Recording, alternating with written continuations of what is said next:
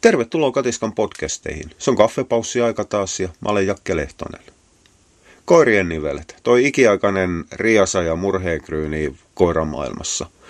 On sitten kysymys lonkista tai olkapäistä, kyynäristä, polvista, ihan se ja sama – ihan se ja sama siis siinä suhteessa, että ne on toiminnallisesti vastaavia. Se, että niissä kaikissa on ihan erilliset omat ongelmat. Siis ei me voida edes lonkkia ja olkapään dysplasiatapauksia verrata suoraan keskenään. Ne on hiukan eri lähtökohdista eri tapaisia. Se, että siihen ruvetaan sitten kytkemään vielä joku polven luksaatio, mikä on synty syiltään tekniikalta ja muuten täysin eri asia kuin sitten taas niverik se, että luksaatiosta voi aiheutua, niin verikko on toinen syy. Mutta kyllähän lonkkadysplasia syntyy ihan eri syystä kuin siitä, että, että, että joku nivelside pettää tai joku jänne paukauttaa nivelen pois paikaltaan. Mutta nivelongelmiin on pyritty puuttumaan luoja tietää kuinka kauan. Niin kauan kuin ohjattuu koiran kasvatusta on ollut. Mä luulen, että lonkkadysplasia oli ensimmäinen asia, mihin ruvettiin puuttumaan. Ja näiden vuosikymmenien jälkeen Pevisa ei ole korjannut tilannetta ihan niin vahvasti kuin olisi pitänyt. Ja toikin oli vähättelevä. Osassa rotuja, osassa linjoja ollaan saatu parannusta aikaiseksi. Mutta tämä on vähän semmoinen, siis edelleenkään sitä syytä ei olla saatu karsittu pois. Vieläkään ei ihan tarkkaan tiedetä, että on kysymys jalostuksellinen vai ulkoinen tekijä. Siis molemmistahan se on kiinni, mutta mitkä niiden keskinäiset painotukset on. Ja se, että mikä niistä otetaan valokeilaan, ei niinkään liity mitenkään siihen, että mikä on se aito riski, vaan lähinnä siitä, että kuka haluaa milloinkin valkopestä sitten oma ongelma lippuu. Eli kyllähän kasvattajat mielellään syyttää ulkoisia tekijöitä ja ruokintaa ravitsemusta, koska silloin ne saa skipattu sen vastuun sinne ostajapuolelle. Ostajapuolet taas sen haluaa syyttää jalostusta perimää, koska silloin ne voi pestä käte siitä omasta määrätystä vastuusta ja syyllistää pelkästään kasvattajia. Mun mielipiteeni. Kyllä mä olen kohtuullisen vahvasti sitä mieltä, että syy on perimmäinen syy löytyy kasvatustoiminnasta, jalostusvalinnoista. Mutta kyllähän mä tietysti elämän synkä kriteerikki ymmärrän, että siinä vaiheessa kun ollaan menty jo allikkoon, Eli dysplasia makaa sitten perimässä ihan joka puolella. Niin ei sitä nyt ihan äkkiä saada karsittu pois sieltä. Koska emme voida kaikkia koiria karsia pois jalostuksesta. No okei, jos me lopetetaan kokonaan Saksan paimenten jalostaminen, niin kyllähän koko koirakannan lonkkadysplasia-indeksi muuttuu positiiviseen suuntaan oikein pahuksen rajusti. Mutta kyllähän nämä on. Doppereissa aikoinaan unohdettiin määrätyt asiat, keskityttiin hyvin tarkkarajaisiin, eräällä tapaa tarkkarajaisiin terveysjuttuihin, jonka jälkeen ne koirat rupesivat kuolemaan sydänongelmaan kolmessa vuodessa.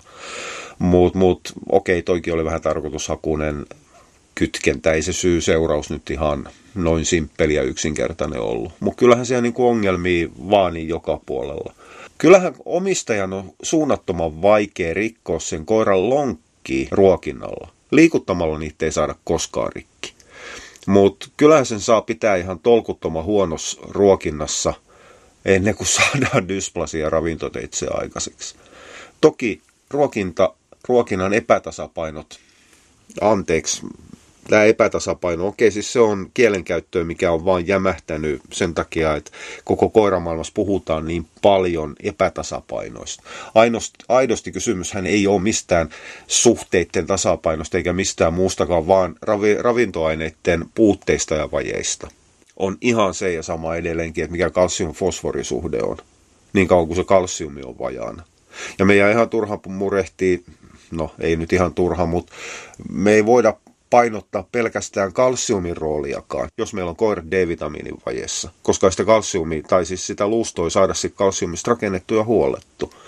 Rustot, eli nivelet, on sitten vielä monimutkaisempi asia, koska siellä vaikuttaa vähäisimmissä määrin D-vitamiini, kasvuhormonit ja niin poispäin, kuin mitä itse luustossa. Eli kyllähän siinäkin niin kun siirrytään pois aiheesta, kun me ruvetaan keskustelemaan vaikka lonkkadysplasiasta. Ja sitten ruvetaankin yhtäkkiä puhumaan kalsiumin saannista D-vitamiinista, miten luusto vahvistuu ja rakentuu. Tämä pätee yhdessä meinasin sanoa pikkujutus. Missään nimessä kysymys ei ole pikkuasiassa, mutta se on lyhytaikainen ja rajattu asia, eli kasvuvaihe. Silloin kun se luusto kovettuu. Koska eräällä tapaa sitä luustoa rakennetaan siihen luun päähän, sinne kasvurajoihin. Okei, siis taas kerran omalla tavallaan. Tämä on hyvinkin epätarkkaa, mutta menkö tässä, tässä yhteydessä. Se itse nivelpinta eräällä tapaa kelluu sen pituutta kasvavan luun päällä. Mutta ei sitä luuta ei kasvat, kasvateta sitä pituutta sieltä pitkän luun keskeltä, vaan siihen niin kuin tapaa lyödään laastia tiili, laastia tiili siihen luun päähän. Ymmärtänette, älytön sana, eron mikä siinä on. Se, että sitä lähdetään koventamaan ja paksuntamaan siellä keskelpäin koko sen pitkän luun mitan myötä, niin on hiukan toinen asia. Mutta kyllä siinä omalla tavallaan kuitenkin D-vitamiinilla on myös rooli, niin kuin kaikilla muullakin kasvuun vaikuttavilla tekijöillä. Se, minkä, minkä kanssa on myös palloteltu, niin on C-vitamiinin rooli. Eli C-vitamiini on hyvin oleellinen kollageenin synnyn kannalta. Okei, kyllähän siis jokaisen koulunkäyneen suomalaisen täytyy tietää, mitä entisaikoina merimiehillä tapahtui, jos ei ne saanut pitkillä laivamakoilla C-vitamiinia. Hampaat tipahti ja nivelet kusahti ja niin poispäin, koska kollageeni ei syntynyt C-vitamiinin puutteen myötä. Se, että kun suuressa roolissa C-vitamiini on varsinaisesti koirien nivelten rakentumisella, niin on hyvinkin epävarma. Joskus 90-luvun loppupuolella, puolen välin jälkeen, Ruotsin koirakoulu uutisoi kohtuullisen isoinkin otsikoin, että C-vitamiinin kanssa oltiin saatu niiden jalostustyössä parannettu jälkeläisten lonkkia, eli emälle annettiin C-vitamiinia. Se, että siitä noin sitten puolen vuoden vai vuoden, en jaksa muistaa. Ja nämä on asioita, mutta mitä on ihan mahdoton penkoa netin kautta, koska ne on aikanaan paperilla tuotu uutisointina, eikä niitä kukaan ole digitoinut. No joka tapauksessa sen jälkeen Ruotsin armeijan koirakoulu ilmoitti, että no ei me itse asiassa saatukaan mitään parannettu, siinä oli vaan piikki, eli meni siihen normaalin vaihtelun piiriin, eikä tiineen nartun C-vitamiiniannostuksesta ollut mitään hyötyä. Mutta se oli jäänyt se uskomus päälle jo. Toki emme voida hurrejakaan nyt syyttää tästä asiasta, koska ruotsalaiset kokeili C-vitamiiniä sen takia, että jo siihen aikaan uskottiin kohtuu vahvasti, että C-vitamiini lisää kantavan nartulle on erittäin tärkeää, että pennuille tulee terveet lonkat. Ne kokeili sitä. Ei se auttanut. Eli voidaan kuvitella, että koska C-vitamiini muodostuu koiran elimistössä riittävästi itsestäänkin, ainakin terveellä koiralla niin kauan kuin maksa toimii. Itse asiassa suoliston toimivuus on kaikista pienimmässä roolissa, koska C-vitamiini valmistetaan maksassa. Päinvastoin kuin sitten taas, nyt mä hypin taas, jonkun folaattien, folihapon määrät, B12-määrät, aika pitkään on riippuvaisia suoliston toiminnasta. Osaltaan, koska niitä ei B12, mutta folihappoja, folaatteja muodostetaan suoliston bakteeritoiminnan myötä. Ja myös se, että jos koira on jatkuvaa ripulilla, niin ei ehdi imeytymään oikein, mutta C-vitamiini ei liity tähän systeemiin mitenkään. Eli kun sanotaan, että jos koiralla on jatkuvasti vatta sekaisin ja suolisto on pikkasen kiihkeellä, niin tarvitsisi antaa C-vitamiinia, koska koira ei kykene silloin muodostamaan C-vitamiinia riittävästi, niin tämä väite ei pidä paikkaansa. Kysymys on lähinnä siitä, että jos koiralla on paha maksasairaus, niin C-vitamiini ei välttämättä muodostu tarpeeksi. Riippuu taas kerran siitä, että mistä kohtaa se maksaa ja millä tapaa se maksaa on sairas ja rikki. Mutta siinä vaiheessa C-vitamiinin mahdollinen vaje on ongelmista se kaikista pienin. Mutta se nyt on, on, on toinen juttu. Mutta C-vitamiinillakaan ei saatu niitä niveliä kuntoon proteiinien laatu. Se on semmoinen, mitä on pyöritelty ja palloteltu huomattavan paljon, koska ruoan proteiinien aminohapoista rakennetaan kaikki, mikä koiraelimistössä on. Eli sitä kautta voitaisiin jossitella, että jos ruoan aminohappokoostumus on huomattavan vajaa, tai sieltä puuttuu määrättyi välttämättömiä aminohappoja, niin silloin vaje saattaa näkyä esimerkiksi nivelien kehittymisessä. Periaatteessa onhan tämä mahdollista, mutta ei se kauhean luultavaa ole. Johtuu siitä, että sen sidekudoksen kollageenin aminohappokoostumus on huomattavan paljon yksinkertaisempi kuin lihassa. Eli ei niistä aminohapoista ole puutetta oikeastaan millään ruokinnalla, mistä, missä sitten nivelpinnat tehdään. Et kyllä syy täytyy löytää jostain muualta. Siis kyllähän mä oon monta kertaa noiden määrättyjen nivellisien kohdalla sanonut, että se on ihan turha syöttää tyypin 2 kollageenia, koska se sama aminohappo koostumus saadaan lihasta. Se on ollut koko ajan yksinkertaistus. Lihasta saadaan ne kaikki aminohapot, mitä kollageeniin tarvitaan. Mutta kollageeni ei anna samoja aminohappoja kuin mitä liha antaa. Se antaa kapeamman, kapeamman skaalan paljon pienempiin määriin. No, siis edelleenkin oletuksella, että se rusto ylipäätään edes sulaisi, tai ne jänteet sulaisi, mutta kun ei ne oikein sula, niin, niin se on sitten siinä. Mutta liha antaa kaikki ne aminohapot, mitä tarvitaan niverustojen tekemiseen. Itse asiassa kasvismaailmakin antaa. Eli kyllähän siinä niin kuin eräällä tapaa elämä on ollut kaukaa viisas. Ei, mä en todellakaan usko mihinkään älykkääseen suunnitteluun niihin, niihin lajien kehittymisessä. Toi oli kielikuva pelkästään. Muut, muut siis sopeutumisestahan siinä on ollut kysymys. Ja sopeutumisesta paljon aikaisemmin, ennen kuin eläimet rupesivat edes jakautumaan lintuihin ja sammakoihin ja lämminverisiin nisäkkäisiin ja niin poispäin. No joo, se siitä.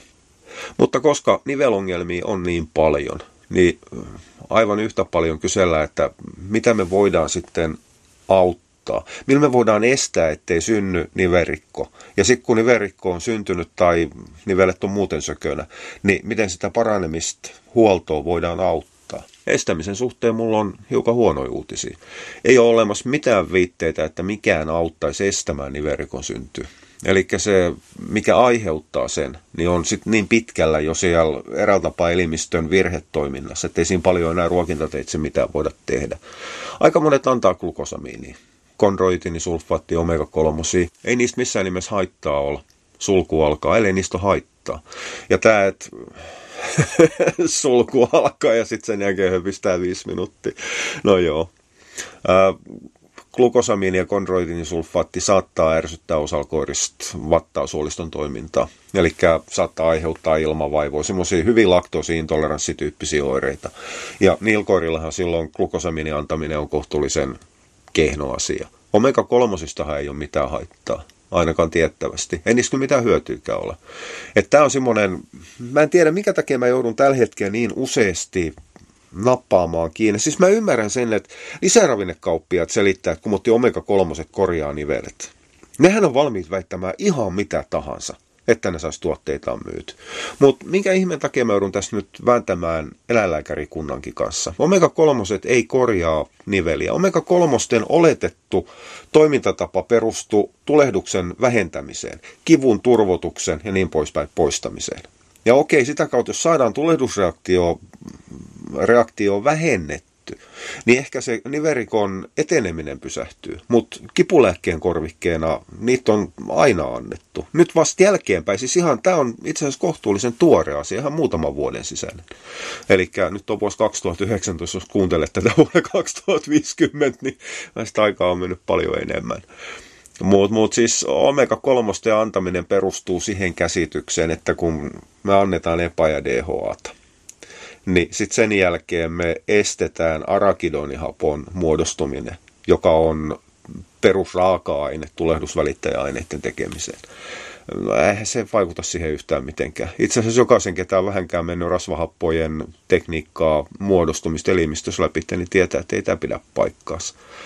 Se, että miksi sitä selitetään, niin on mulle täysin mystinen juttu jos me annetaan kasvispuolen kolmosta alaa, eli sitä omega-kolmosten ihan perusperusrasvahappoa, mitä lähdetään kehittämään sitten siitä ylöspäin, niin siellä voidaan vähentää mahdollisesti arakidonihapon muodostumista, koska siellä on sama entsyymi, mikä sitten muuttaa omega-6, eli L-laata linolihappoa. Ja ala alfa Tämän takia mä puhun koko ajan alasta niin, niin siinä saatetaan hiukan vähentää rakidonihapon muodostumista. Aidosti EPA ja DHA menee ihan toista kautta hillitsemään sitä, sitä, sitä tulehdusta. Ei sillä arakidonihapon muodostumisella ole mitään merkitystä. Ei ole koskaan ollut.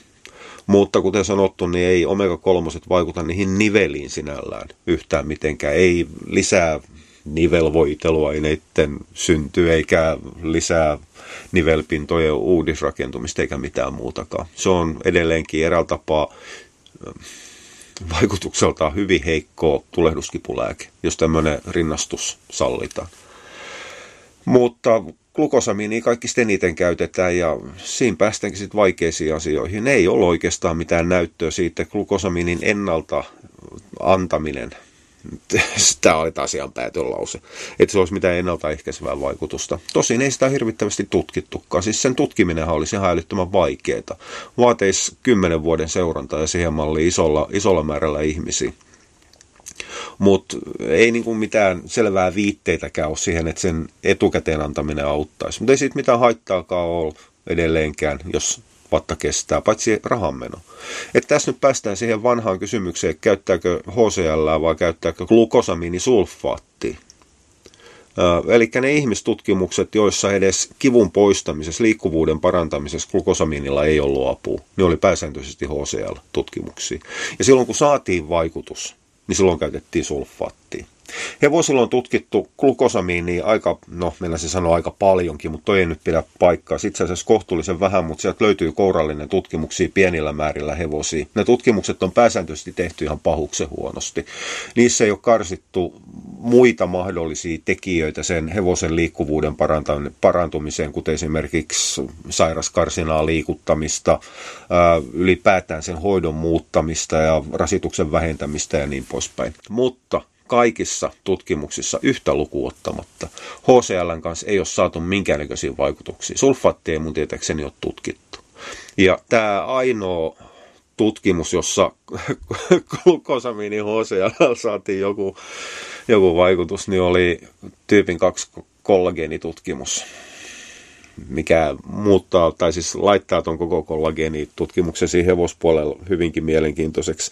Ne saa kollageeni kakkosella vaikutusta verrattaessa HCL, johon ne sai myös vaikutuksen, mihin kukaan muu ei ole saanut vaikutusta. Et valitettavasti määrätty pieni uskottavuusongelma tuli siihen tutkimukseen. Okei, siinä tutkimuksessa kiusas niin paljon moni muukin. Hyvä esimerkki siitä, että miten tehdään tehdään, tehdään ihan jumalattoman huonoja tutkimuksia, mutta se on toinen juttu taas. Siitä voidaan keskustella enemmän, kun mä joskus saan tämän tyypin kaksi kollageenijutun kirjalliseen muotoon. Mutta käyttäkää sulfaattia, jos te käytätte koirille glukosamiini. Älkää maksako HCLstä se, että HCL on suurin osa tuotteista, niin johtuu sen huomattavasti halvemmasta tuotantotekniikasta, ei mistään muusta. Eli eihän lisäravinnekauppiaat, on ne sitten eläinlääkärin omistamaa hienoa yritystä tai on ne sitten ihan tavallista maahantuontia tai lisäravinnebisnestä, niin ei ne HCL sen takia käytä, että se olisi jotenkin hyvä. Ne käyttää sitä sen takia, että se on mahdollisimman halpa. Ja tämä on semmoinen asia, mikä kannattaa koko ajan pitää mielessä, kun te ostatte lisiä. Että kannattaako mun maksaa tästä, mikä on tämä raaka-aineen laatu. Ja kyllä siinä ruvetaan vaatimaan sitten sellaisia pohjatietoja, mitä suurimmalla osalla tavallisista ihmisistä ei ole. Ja siinä tulee vaikeuksia, eli palataan siihen, mä oon jonkun kiukuttelu kaffepaussin tehnyt siitä, että ennen kuin te ostatte, niin kysykää, että kannattaako ostaa. Ja tässä ollaan niin kuin ihan, ihan samoilla vesillä ylipäätään voidaan sanoa, että kun on niverikko, niin se on korjaamaton tila. Et se on sitten eri asia, että mitä leikkauksilla, implanteilla, tekojaloilla ja niin poispäin voidaan tehdä, siihen mä en puutu. Se on ihan puhtaasti eläinlääkinnän lääkinnän osteopatia. Ortopedien puuhaa ne tietää ja osaa sen asian paremmin. Mulla ei ole kompetenssia eikä mulla oikein kokemustakaan. Mä en tunne suuremmin koiriin, milloin tehty lonkkaleikkauksia. Se, mitä mä oon nähnyt, niin on ollut pääsääntöisesti YouTube-videoja. Eh, sanotaanko nyt näin, että mä nyt niin, niin surkeen paljon positiivisesti suhtautuvampi on niiden videoiden jälkeen niiden koirien liikkuminen, mikä hyvä ollut. Mutta kevyillä koirilla, miksei? Isoilla koirilla mä olen paljon negatiivisempi. Mutta kuten sanottu, niin tässä asiassa meikäläisen mielipide on ihan yhtä pätevä kuin kaikkien muidenkin. Ei, mä en tiedä noista noist lonkkaproteesileikkauksista muista riittävästi. Mutta ei, ei lisien kanssa saada oikein sitä tilaa, tilaa parannettu. Ehkä kipu saadaan poistettua ja kun kipu poistuu, niin liikkuvuus paranee. Ja se on aina hyvä puoli. Eli edes nivelvammasta ei saisi jättää ihan täyteen lepoon. Mutta tästä täytyy muistaa se, että ei kivulias koiraa saa liikuttaa, ei siitä ole mitään hyötyä. Jos siihen koiraan sattuu ihan pirusti se, että sen kanssa lähdetään kävelylle ja sitä ruvetaan rasittamaan, niin ei se mitään auta. Mutta se, että jos se koira saadaan sellaiseen tilaan, että se liikkuminen ei aiheuta kipua, niin silloin sitä nimenomaan kuuluu liikuttaa, vaikka se olisi niverikko, koska silloin saadaan vahvistettu kaikki muita kudoksia, mitkä tukee sitä, esimerkiksi lonkkaa tai etupäätä, että hiukan, hiukan tolkkuu siihen. Ja samaten sitten kun te ostatte näitä nivellisiä, niin täytyy muistaa se, että koska ihmisillä polven niverikko on kohtuullisen kakkamainen sairaus. Se tappaa liikuttamisen. Liikuttamisen. No joo, voidaan me käyttää liikuttamista ihmisilläkin. Mutta se tappaa ihmisten liikkumisen ja työnteon kohtuu tehokkaasti, niin siihen on tullut sitten aika paljonkin kaiken näköistä poppamista ja, ja, ja taikauskosta systeemi. Ja kuten sanottu, niin lisäravinnekauppiat on ihan valmiit kusettamaan mennen tullen, kunhan ne vaan jotain keksii. Eli on olemassa nyrkkisääntö. Jos tuotteessa sanotaan, että se auttaa niveliin tai niverikkoon, niin se ei auta siihen. Tämä on semmoinen ihan jumalattoman hyvä nyrkkisääntö, mitä kannattaa pitää. Se on ihan se ja sama, puhutaanko me ruusunmarjasta, joka ei todellakaan aiheuta, aiheuta auta niverikkoon, vai puhutaanko me kurkumasta kurkumiinista, ihan sama juttu. Omega-kolmoset menee sinne ihan samaan akseliin glukosamiini ja kondroitinisulfaatti. Silloin kun on aitoja glukosamiini ja kondroitinisulfaatti, eli puhtassa muodossa, niin on asia toinen. Se, että tällä hetkellä markkinoilla aika paljon sitten, sitten, sitten kukoheltaa, milloin mitäkin rustoa ja hainevää, jota mainostetaan ja myydään glukosamiinina ja, ja kondroitinisulfaattina niin on sellainen, mikä pakottaa taas kerran kuluttajan olemaan huomattavan paljon varovaisempi kuin, kuin, kuin aikaisemmin jossain vaiheessa ehkä taas sitten ruokavirasto ja Fimea rupeaa tekemään tehtäviä ja puuttumaan näihin myös rehumarkkinoilla, mutta tällä hetkellä taas kerran, siis tämä on jatkuvaa. No en minä tiedä, kai niin sitten on resurssipuutetta, mutta ei ne siihen bisnekseen puutu. Ja me puhutaan miljoonien bisneksestä. Eli kyllähän se tilanne on kohtuullisen sairas tällä hetkellä. Mitä tahansa saa myydä, millä tahansa väitteellä. Ja tässä tullaan sitten siihen, mistä mä alun perin menasin lähteä kiukuttelemaan. Tyypin 2 kollageeni. Tyypin 2 kollageeni denaturaalisoimattomassa muodossa, mikä on kauniimpi ilmaisu sille, että annetaan pääsääntöisesti kanan rusto, jolla ei ole tehty mitään. Se on vain jauhettu ja laitettu kapselia menoksi. Ja tämä on nyt sitten uusinta hottia. Itse asiassa tämä ei ole kauhean uusi asia. Tyypin 2 kollageeni ideana syntyi vuoden 2000 vaihteen jälkeen 2002 paikkeilla. Ja sen jälkeen se eli semmoista hiljaiseloa siinä hetken aikaa. Sitten sen jälkeen se onnistuttiin patentoimaan, jonka jälkeen sitten tämä koko idea räjähti käsiin ja nyt sitä sitten työntää markkinoille kaikki. Eli kun ihmiset on pettynyt nivellisiin, kun ne ei teekään niitä ihmeitä, mitä on sanottu, niin sitten tarvitaan uusi ihmeaine, että saadaan pidetty se ihmisten ostointo sen kivun ja tuskan ja liikkumisvaivojen kanssa yllä. Ihmiset on valmiit ostamaan melkein mitä vaan, kunhan se vaan helpottaa niiden oloa. Ja koiriomistajat on aika useasti melkein vielä herkempi uhraamaan rahaa sen lemmikkis hyvinvoinnin eteen, jonka jälkeen kaikki rajoitteet ja muut lähtee. Ihmisethän ei halua kuulla sitä, että niin sanotaan, että ei täällä voida tehdä mitään. Käytä kipulääkkeitä esimerkiksi tai että tämä tauti on kuolemaksi, ei silloin voida tehdä mitään. Ja ihmiset ei suostu hyväksymään sitä. Siinä on välitön vastahanka, jonka jälkeen on ne vetää lompakko sauki ja shut up, take my money kenelle tahansa kusettajalle, ketä sanoo, että nyt mä autan sua. Tyypin 2 kollageeni tutkimusten mukaan perustuu ruoka-aineallergiaan. Anteeksi, mä rupean niin hirvittävästi naurattaa tämä aina, kun mä en jaksa ruveta enää edes itkemään tämän asian kanssa. Eli perusteoria on siinä, että silloin kun nivelessä niverusto paljastuu, niverikko on mennyt niin pitkälle, niin siellä syntyy autoimmuunireaktio, eräällä tapaa allerginen reaktio, niin, niin sille, sille paljastuneelle rustolle, joka on tyypin 2 kollageenia, ja sen jälkeen se tulehdus pahenee. Nyt kun syötetään kananrustoa, niin sen jälkeen se menee sitten suolistoon, ja suoliston totta kai, koska se ei sula. Niin siellä sitten suoliston bakteerikanta reagoi sitten siihen kananrustossa olevan tyypin 2 kollageeniin Puhutaan sidekudoksesta tästä eteenpäin. Tai puhutaan jänteistä ja rustoista tästä eteenpäin, koska siitä on kysymys. Ihmisiä sumutetaan niin hirvittävästi tämän tyypin kaksi kollageenin kanssa, kun niille ei kerrota, että mm, kysymys on itse asiassa liivatteesta aika pitkälle silloin, kun se on käsitelty tavaraa. Koska eihän se ole mitenkään mediaseksikästä, että syötä liivatetta, niin polvet on kunnossa sekään ei ole mediaseksikästä, että sanotaan, että syötä kananrustoa, mitä tähän asti ruoassa on pidetty merkkinä siitä, että se on ihan helvetin huonolaatuista. Anteeksi, mä kiroon, mutta siitä on kysymys. Tai se, että meillä on tässä nyt sikanauta jauhelihaa, missä on tätä valkoista rämmälettä aika paljon, että ei tässä nyt lihaa hirvittävän paljon, ja nämä eineslihapullakin on vähän enemmältikin tätä teurasetetta, mutta hei, ihan, eihän se haittaa, siis sehän on nivellääke nyt tällä hetkellä, kun sitä kutsutaan tyypin kaksi kollageeniksi. Mutta samasta tavarasta on koko ajan kysymys. Siis ihan aidosti samasta tavarasta on koko ajan kysymys. Jänteistä ja rustoista joita, joilla on jatkettu ruokaa iät ajat tekemällä siitä huonompilaatusta, koska paisti maksaa niin paljon.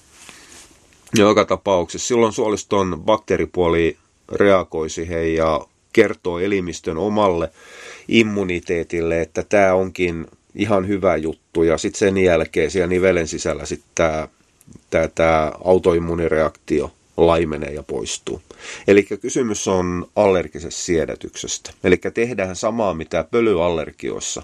Annetaan pieneen, pientä määrää sitä allergeenia, niin eräällä tapaa opetetaan se elämän, eh, elämän elimistön immuniteetti reagoimaan oikein siihen ettei se enää aiheutakaan sitten tätä, mikä mullakin on nenä tukosta tällä hetkellä koko ajan, koska meikäläisen kroppa on täysin vakuuttunut siitä, että pajukoivu ja pähkinä ja mitä muuta, niin on tappavaa myrkkyä mulle. Niin tässä tehdään nyt sama juttu, mutta toista kautta. Ongelma on vaan siinä, että silloin kysymyksessä on täysin sama mekanismi kuin ruoka-aineallergiassa.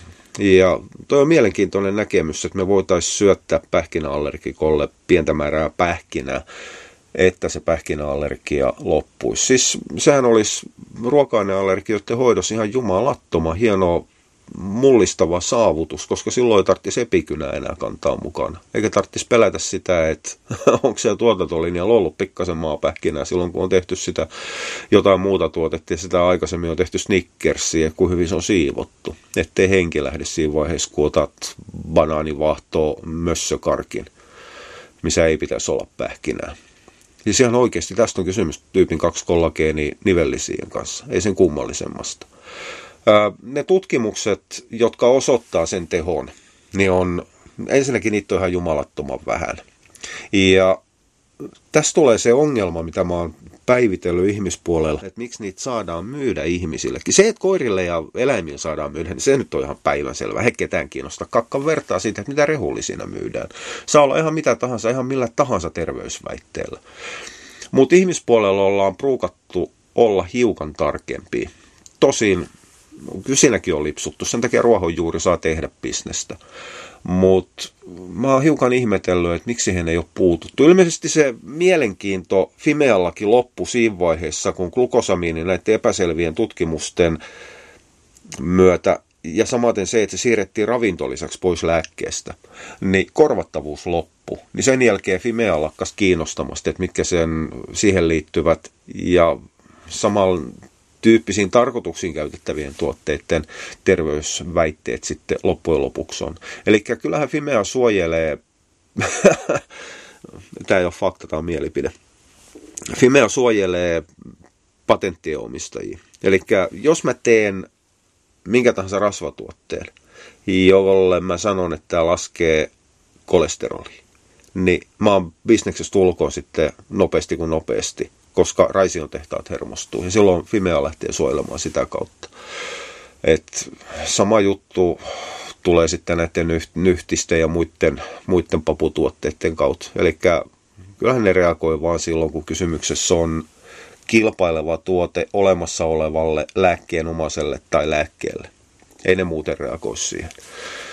Että samasta syystä jonkun melatoniinin kohdalla Fimean mielenkiinto loppui ihan totaalisesti sen jälkeen, kun mietoja lyhytvaikutteisiin saatiin ruveta myydä, myymään ravintolisamarkkinoilla. Sen jälkeen sielläkin on tapahtunut määrättyjä, missä melatoniini, joka ei ole enää edes melatoniini, on myyty, myyty niillä terveysväitteillä. No, se on toinen juttu. Mutta se, että jos te ostatte tyypin 2 kollageenia, niin istahtakaa nyt, siis se on ihan se ja sama, että uskotteko te mua vai uskotteko te sitä tutkimuksen tehtailutta, jolla on kohtuullisen vahvatkin taloudelliset kytkökset, joita sitten taas ei ole muuten sitten normaali akateemisen tapaa ihan kerrottu siellä sitten tutkimuksen lopussa, vaikka pitäisi. Mutta ei akateeminen maailmakaan siihen on hirvittävästi reagoinut, koska kysymys on marginaalitutkimuksista kaikesta huolimatta. Niin, niin ottakaa se tuoteselosta ja pysähtykää hetkeksi laskemaan ja miettimään.